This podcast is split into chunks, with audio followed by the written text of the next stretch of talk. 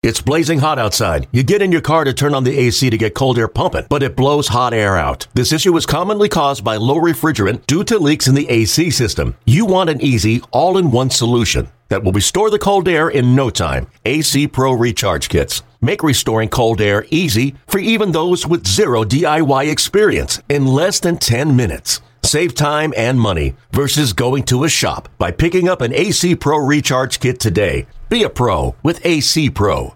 Mike Yastrzemski is the grandson of Red Sox Hall of Famer Carl Yastrzemski. In his first pro season with the Orioles, he really hit in 2014. The numbers leveled off a bit in 2015. Tim McMaster here, along with MLBPipeline.com's Bernie Pleskoff. And when you look at this young hitter, Bernie, what do you like about Mike Yastrzemski besides the bloodlines?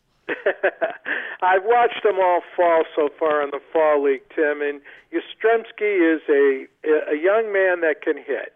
He's 25 years old, 5'11", 180 pounds from the left side of the plate, and like his granddad, he uses a very long bat. He's got extremely good bat control. He sees a lot of pitches. He takes walks. He has very, very good pitch recognition and good eye hand coordination. So I see very good on base percentage coming up and good singles and doubles gap hitter. He's a good athlete.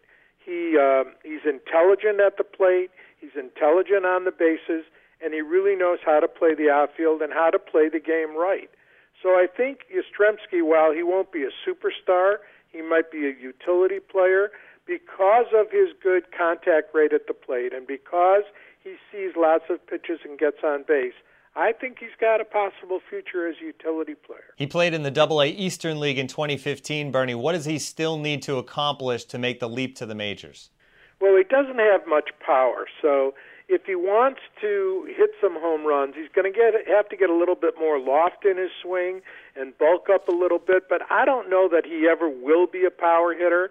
So the thing he has to do is to continue to get on base, see those pitches well, get his knocks, score his runs, and, and just be a contributor. But he isn't going to be a game changer. He's just going to be a very good, solid offensive and defensive ball player.